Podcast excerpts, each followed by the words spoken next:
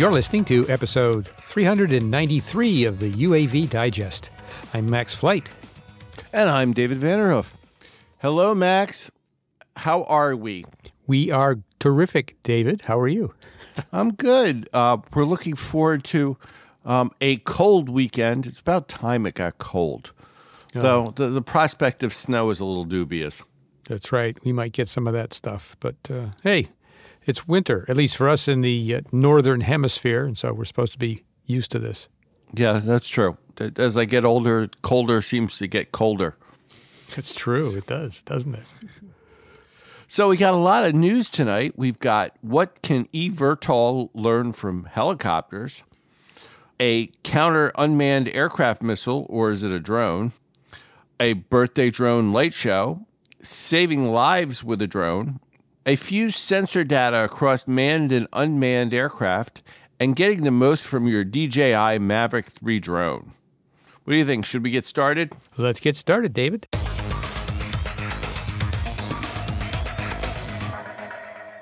Five lessons an eVTOL can learn from legacy helicopter airlines. Okay, I have to admit this caught my eye, and I actually thought it was an interesting article. New York Airways lasted from nineteen fifty-three to nineteen seventy-nine, and Los Angeles Airways flew from nineteen forty-seven to nineteen seventy-one. And unfortunately, it was accidents that ended the two corporations. Um, a couple of them were really severe incidents. They were. And so what we have here in this Flying Magazine article is the headline that suggests, what are the lessons from the helicopter airline business that eVTOL can can benefit from? I think it's a it's a great question. When you when you see it, it's an obvious question, right? Because Uh, helicopters have been used in the past to try to create airlines, to try to transport passengers. Uh, eVTOL is, you know, is it the same? Is it different? Other than the fact that we're dealing with different technology, but some of the issues are the same. So uh, here are five of them. And David, what's first? First, of course, is safety. Um, New York Airways helicopter crash killed four passengers and a few people on the ground. The, if anybody doesn't know, the Pan Am building had a heliport on the top of it. And they flew Bell Vertol um, one oh sevens, um, which is a civilian version of the C-Night. And um, unfortunately, one day, due to stiff winds, it fell off the side of the building, killing four people. The rotor blades crashing down. So immediately, rooftop heliports were banned, and two Los Angeles Airways crashes killed forty-four people. Um, they used Sikorsky S sixty-ones, or um, the equivalent of the civilian version of the Sea King. So safety is, I mean, it seems like kind of an obvious thing, but the example from the past, the historic example, is that public perception, public confidence can change pretty quickly if uh, there are safety issues. Um, I don't even think they need to be as dramatic as, as these are, where, where you had fatalities. But if there are other accidents with eVTOLs in the future, then that will affect people's confidence in them as a mode of transportation. So, yeah, these companies, and I think they are, but these companies need to keep that in mind. The other interesting thing is um, these were urban mobility. The fact that, you know, you could get quickly from the airport to downtown New York or downtown Los Angeles.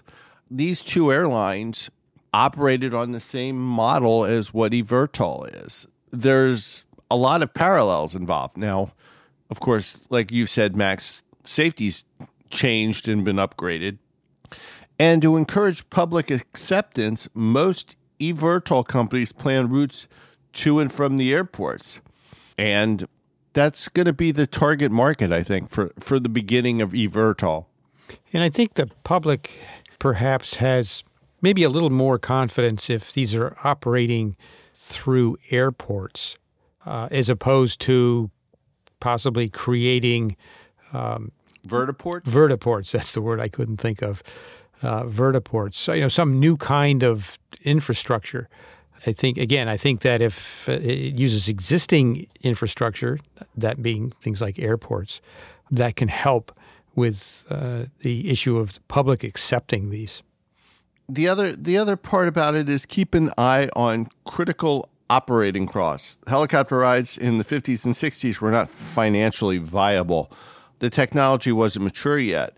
Um, the eVTOL electric versus fo- fossil fuel means fewer moving parts, but you still have to build that infrastructure. And I, I don't know. And batteries, who knows if batteries will ever be cost effective? So eVTOL companies need to need to keep an eye on on managing their costs. The the helicopter airlines that we saw previously um, in the fifties and sixties, uh, they ended up Uh, receiving a, a lot of government subsidies just to stay afloat. I don't know that um, that would be in the cards for eVTOL. I, yeah, well, you never know. You know, we've been subsidizing the airlines over the last couple of years. But yes, I mean, it's still it's still a financially risky startup in business. And, and like we said, this goes back to safety first. If you have an accident, you might as well kiss your company goodbye, because That's gonna that's going to change things dramatically. Oh, and the, this this next one I thought was interesting. Maintain tight routes. Focus on the routes to and where the demand is. Don't over consolidate routes and limit demand. It, that, that's a bit of a tug of war, don't you think, Max? Yeah, it is kind of. Uh, obviously, if uh, uh, you you spread out over Uh, too much of an area, not necessarily geographically, but just over uh, over demand. You know, your diffuse, you know, your operating costs um, can be can be higher. Whereas if you consolidate and focus on certain high demand routes, you know, your unit operating costs can be lower and so forth. But th- this is something that is a potential lesson from from the past that the eVTOL companies need to keep in mind. We could also expand that out from the airlines. There have been a lot of airlines that took more ri- financially risky routes, and that caused them to go out of business. So I mean, I, I think, but that goes back to urban to airport or um, urban to suburban will be the routes. I mean, and, and it'll be the larger cities first. You're not going to catch an air taxi where I live here in Delaware for a long time. And last but not least, include the first and last mile. This is an interesting concept. So the helicopter airlines from the past relied on transportation from the heliport to the final destination and vice versa. The first mile, of course, is so how do you get to the vertiport? And the last mile is that, okay, when you're at your destination, or when you're at the destination that, that you're flown to, is that your final destination, or do you then need another type of transportation to get from there to your actual final uh, destination? And an example from the article is that Archer and Joby plan to include the first and last mile in their services. And Joby, for example, intends to utilize Uber's mobile rideshare app to include ground transportation.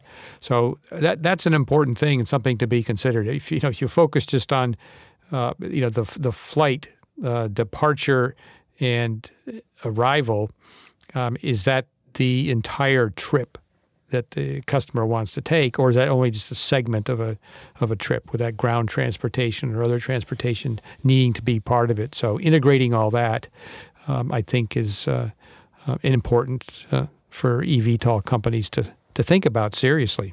So, yeah, you get off your eVTOL at the heliport downtown or the vertiport, and then you get in your um, Tesla Uber to go. You know, it'll be a, it'll be an electrifying experience, I'm sure. So when I got to the end of the article, there was a little bio, I don't know if you call that a byline, but a little bio of the author who of this article, who's Tom Patterson. And David, I know Tom Patterson. I've met him before, and I've been racking my brain. It was a few years ago.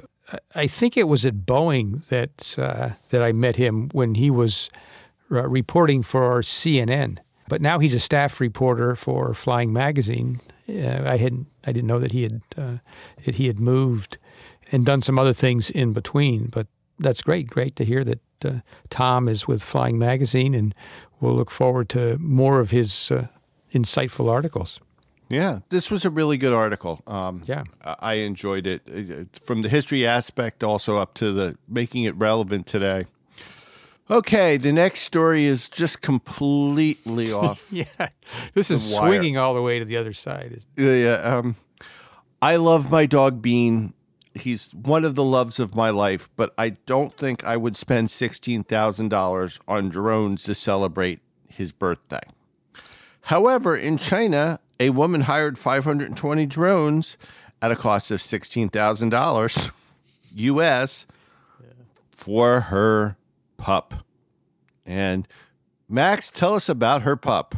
Little Dodo, who turned ten years old. And this woman really wanted to celebrate, so she hired these drones to put on a, a light show, a drone light show. And it formed a birthday cake in the sky and uh, the, the present for the dog that kind of looked like a, a jack-in-the-box. It was all very exciting. But there was an issue that came up, apparently. If this wasn't absurd enough, here's where it gets really weird. It was an area of high-rise residential buildings, and it was designated a no-fly zone.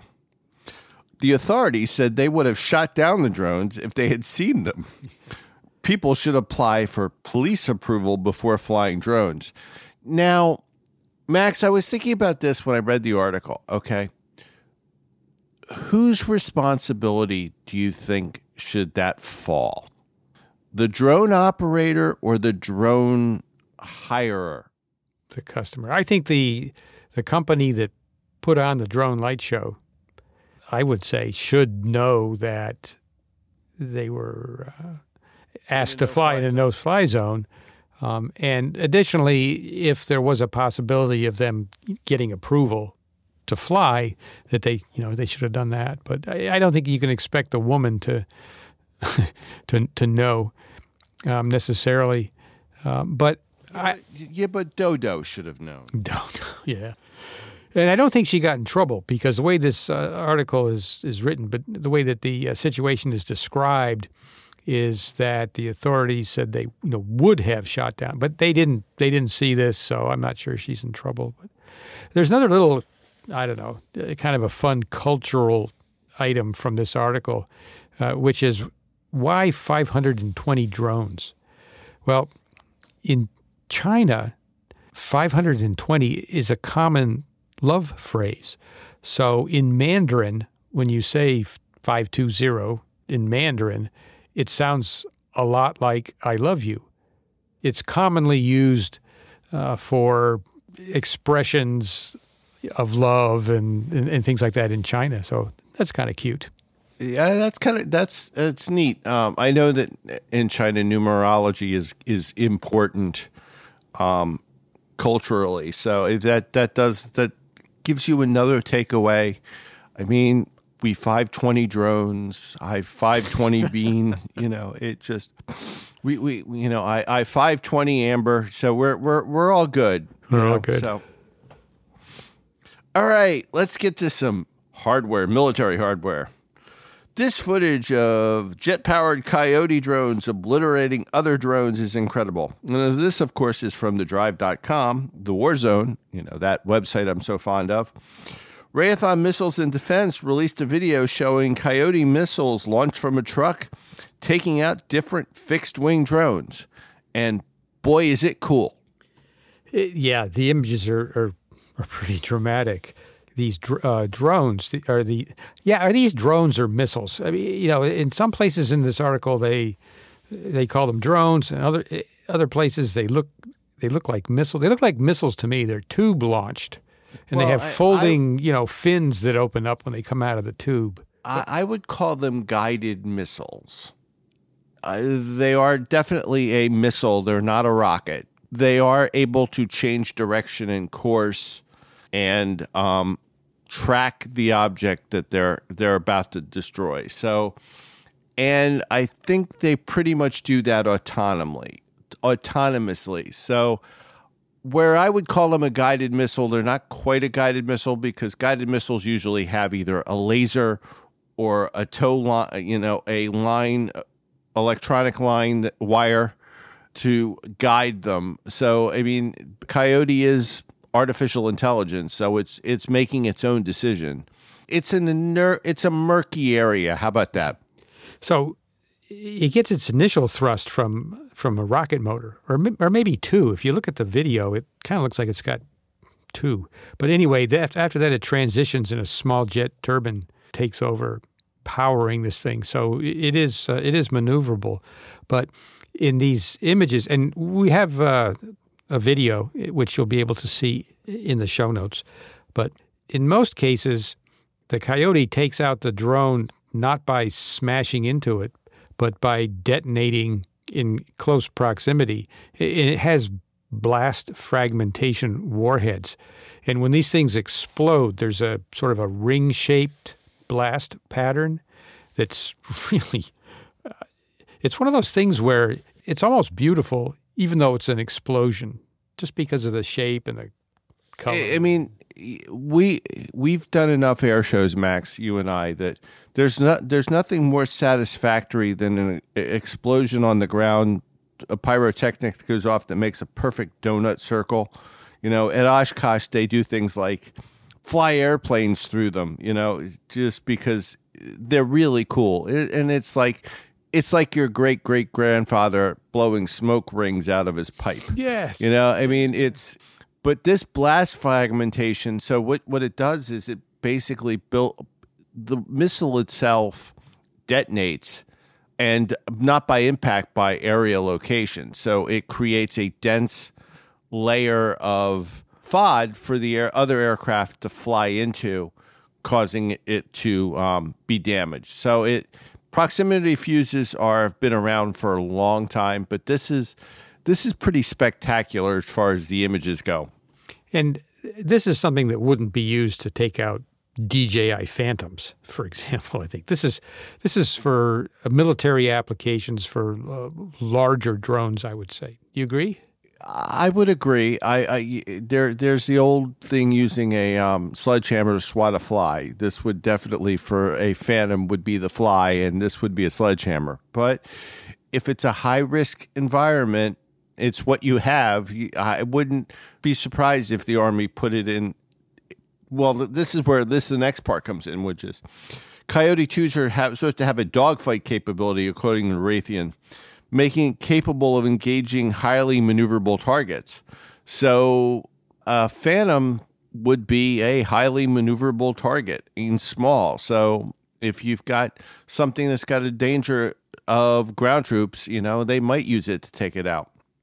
And I understand this is the second block of Coyotes. The block one was kind of a different different aircraft, and block threes, which are coming next, are are going to be different still. So I don't know. Maybe they're using. Maybe Raytheon is using the same core, in effect, and building different types of drones, different types missiles. Of different missiles. Yeah, yeah. I mean, it sounds like it. You have the more experience with that, but you can grow out capabilities from one, you know, and that's happened with a lot of missiles over the years, where a missile starts out and then it gets grow, it gets either larger or more maneuverable or whatever. So, cardiac arrest. A drone helped save cardiac arrest patient in Sweden. I and I have this article because tonight we had Swedish meatballs and noodles, because because. That's we, why we have this article? That's right. That's right. Or is well, that, you know. or is that, or is the article why you had Swedish meatballs? Well, we had Swedish meatballs because someone went to IKEA. Okay. So this is a, boy, the Swedes have their act together here, I think. Yes. So this was a seventy-year-old man who was out shoveling snow in his driveway, and he suffered a cardiac arrest. And what happened after that was kind of like clockwork. Everdrone dispatched an autonomous drone with an automated external defibrillator. It arrived within three minutes. A doctor on the scene used the defibrillator at the man's house. All this before the ambulance arrived. Now, the doctor did not arrive by drone. No, but the doctor happened to be driving by and saw this uh, this man blacked out on his driveway, so he stopped to see what was going on. But they have an interesting system in Sweden the emergency number is one one two. I guess that's like our nine one one. nine one one. So the doctor said that uh, the man had no pulse. He started doing C P R, and he asked another bystander to call one one two. And then he said, this is great. This is from the doctor. He said, just minutes later, I saw something flying above my head. It was a drone with a defibrillator. Pretty cool. But they have a system in Sweden for doing this sort of thing.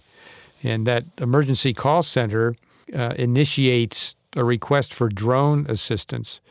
A T C approves the takeoff, and within sixty seconds of the first alarm, the drone is airborne. That's amazing. Now, they have a mission control that monitors operations, but it's an autonomous flight, and when the drone approaches, the operator confirms the drop location, and this def- defibrillator is uh, lowered to the ground, and in this case, to the waiting doctor. I think this is just uh, just amazing. And I remember talking about this when it was coming online, um, it, you know, and we were sort of marveled at what the potential was, but this is practical, real-time, real-life situation, you know. Um, it's nice to know that the doctor didn't panic when he had the drone flying over his head with the A E D. You know, it's also really nice that the guy who was seventy-one and shoveling his driveway, the doctor found. But the technology to save lives is maturing, you know, and Sweden definitely has got um, the, gotten themselves together really quickly on this. So we've got fused data up next. Fused air threat data to a command center, right? And this is from G A dot A S I dot com, which is... Two Avengers equipped with Lockheed Martin pods autonomously sync fuse air threat data to command center. So General Atomics Aeronautical Systems Incorporated, G A A S I, demonstrated sending fused sensor data to a command center. Okay, what's fused sensor data? So the way I understand it is that you've got multiple sensors, mul- uh, data coming from multiple sensors, could be on different aircraft. Some of them could be manned, some of them could be unmanned. But you want to bring all of this together and deliver that data to a centralized place, a command center or something. Does that sound like I know what I'm talking about? It does. It, you always sound like you know what you're talking about, Max. It's... Um... And that's what my interpretation of it is. I kind of look at it like a three D image. Normally, like you have the old stereoscopes or where you have two images of the same image, but they're taken from different angles. And then you have the glasses that fuse them together to make one image. Well, that's what I would call the data would be fusing. So you've got two different aircraft looking at maybe the same thing and providing different versions of the data and then combining it so that a manned aircraft can take out the target. So in this case, in this uh, demonstration or this test, there were two Avenger U A S, and they were both carrying the Lockheed Martin Legion pod, uh, which I, that's the sensors, uh, which is something that's been around for, for a while and has been mounted on other aircraft um, in the past, uh, F fifteens, for example, and some others. But the um, the General Atomics Senior Director of Advanced Programs, it's Michael Atwood, said that the Avenger with Legion pod demonstrates how collaborative autonomous platforms with advanced sensing can deliver persistent shared air domain awareness. So... Two hour, the two-hour flights used the Legion's pod's infrared search and track system, detected multiple fast-moving aircraft in the op- operating area. Lockheed Martin Fusion software blended the sensor data from both pods in real time, and the Avenger streamed it to the ground station. And then the next step would be to have that data transmitted to an aircraft to take out the fast-moving targets. Mm. So it's it's really a data management system, and the more eyes, the better. I guess that's always been the tech, the, the thing. So, and to be able to communicate two aircraft over the horizon between each other is really important. And we have a video that, uh, again, will be in the show notes. This is uh, the Legion pod flying on an F sixteen. And it's from a few years ago, twenty seventeen, actually, so it's been around a while. Um, but it shows you what this Legion pod looks like anyway. I don't know, David, it was a lot larger than I was kind of expecting. I mean, I don't really know how, how much volume is taken up by a sensor array and all the associated equipment, but I mean, it's a pretty good sized pod. It is a big pod, but like everything else, those kind of pods get smaller over time. Mm. It's definitely bigger than what was, if you if you remember old school F sixteens with lantern pods, this is a a larger sensor suite, and it does substantially more than just the low altitude navigation and tracking, which is what lantern stands for at night. It's definitely a more mature technology, and the Legion pod also makes fourth generation fighters talk to fifth generation fighters. The F sixteen and the F fifteen carrying a Legion pod have the same kind of data transmission and data sensor suites that, say, an F twenty-two or even more importantly, an F thirty-five has. So it brings your it brings your um, fourth generation or four plus generation aircraft up to the modern day fifth generation F twenty-two, F thirty-fives. And last, we got a video. Yeah, we heard from Dan. Dan is from danstube dot t v, and he recently created a video with tips and settings for the D J I Mavic three. The Mavic three drone is a, a pretty impressive device. It's it's really designed around professional-grade cinematography. It's not a recreational drone by any means, but Dan has created this video, twenty-eight must-know tips and settings for the D J I Mavic three, that uh, covers a lot of the the, the menu settings and uh, how to uh, set it up, how to operate it. It's a, a pretty useful video if you're uh, interested in the Mavic three. If you got one for Christmas, it's a great starter, um, and and it's it, it's well thought out. It it makes perfect sense. It's a good video. The Mavic three, it's, if you're not familiar with it, it uses a four-thirds C MOS Hasselblad camera, which probably really means Hasselblad branded. Uh, I'm sure they're not the manufacturer. Well, I don't know. Hasselblad, it probably Hasselblad glass. Eh, I don't know. It's like, is it like um, Sony with Leica lenses, which, yeah. you know, Sony makes the lenses. But in any event, uh, it's uh, got a twenty-eight times hybrid zoom. Uh, the lens uh, f uh, stop from two point eight to f eleven, and it's a twenty-four millimeter equivalent lens with just under thirteen stops of dynamic range.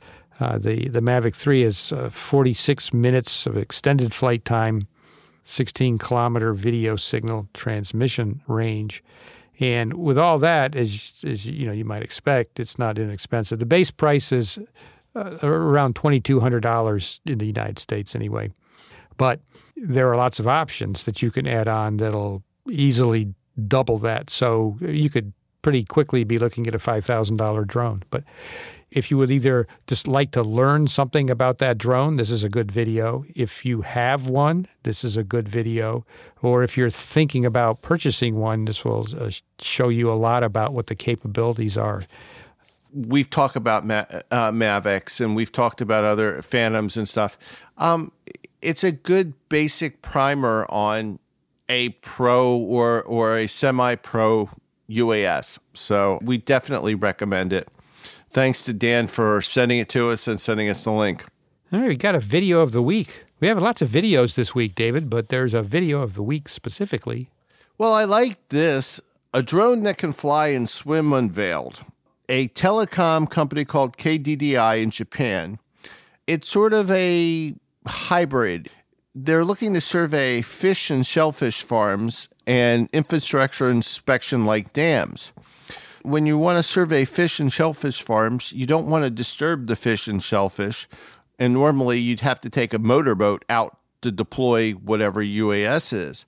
In this case, this little quadcopter goes out with its little drone and lands on the water and deploys its drone from its belly cage. And then the, the underwater drone, the U A, the the U S, you know, yeah, U S S, that's right, U S S, um, the U S S goes down and does the surveys and then comes back up to the surface, gets picked up, and the quadcopter flies it back to base. Pretty neat. You know what I thought of when I was watching this video? So the the main drone flies to the location, and it looks like it's got some some foam blocks or something on the on the rotor arm, so it can touch down on the water and, and sit there and float. And then this other underwater drone is held sort of in the belly of it, and this um, you know this thing sort of opens up, and then the underwater drone takes off to do its inspection things and so forth. Um, but the, the thing, you know what it looks like to me, David? It looks like it's, it looks like it's a pregnant drone giving birth. Okay, that's all I could think of, because that's that's kind of what it does. This is true, except except the it, the reverse occurs. Right, right. When the when the under underwater drone then returns after its mission, it gets kind of scooped back up by the uh, by the main drone, and then it's more like it a off. Kangaroo and a joey in, in its pouch. That's now see that's a better analogy, but that's not what you thought of. I know. Well, I'm trying to I'm trying to bail you out here. Cut me some break. No, you do, that's a good. That's a better, way better analogy. So anyway, they uh, K D D I hopes to commercialize this in the future, but you can you can take a look at that video at our website, the U A V digest dot com. And the other videos we mentioned, uh, the the Mavic three video from Dan, the Legion pod on the F sixteen, um, the drone of the, uh, rather the video about the emergency medical service in Sweden. We've got all those. Oh, another one. Boy, lots of videos, David. We've also got a video of the Raytheon drone, the Coyote. Definitely check out that. Because yeah, if you like to blow things up, that uh, that's a good one. So in any event, we really want to thank you for listening to this episode of the U A V Digest. As I mentioned, the videos are all at the U A V digest dot com, and this is episode three hundred ninety-three. And, of course, on social media, you can find Max and I on LinkedIn, Facebook, Twitter, and, of course, our Twitter account is at U A V Digest. And last but not least, you can find us on our Slack listener team, and you do that by sending us an email to feedback at the U A V digest dot com, and we'll be happy to give you an invite. So with that, I'm going to say I need to go do homework. So this is David in Delaware. And this is Max, who is not in school and hopefully will never go back to school and thus have any homework to do. And we'll talk to you next week. Bye, everybody. And thanks for listening.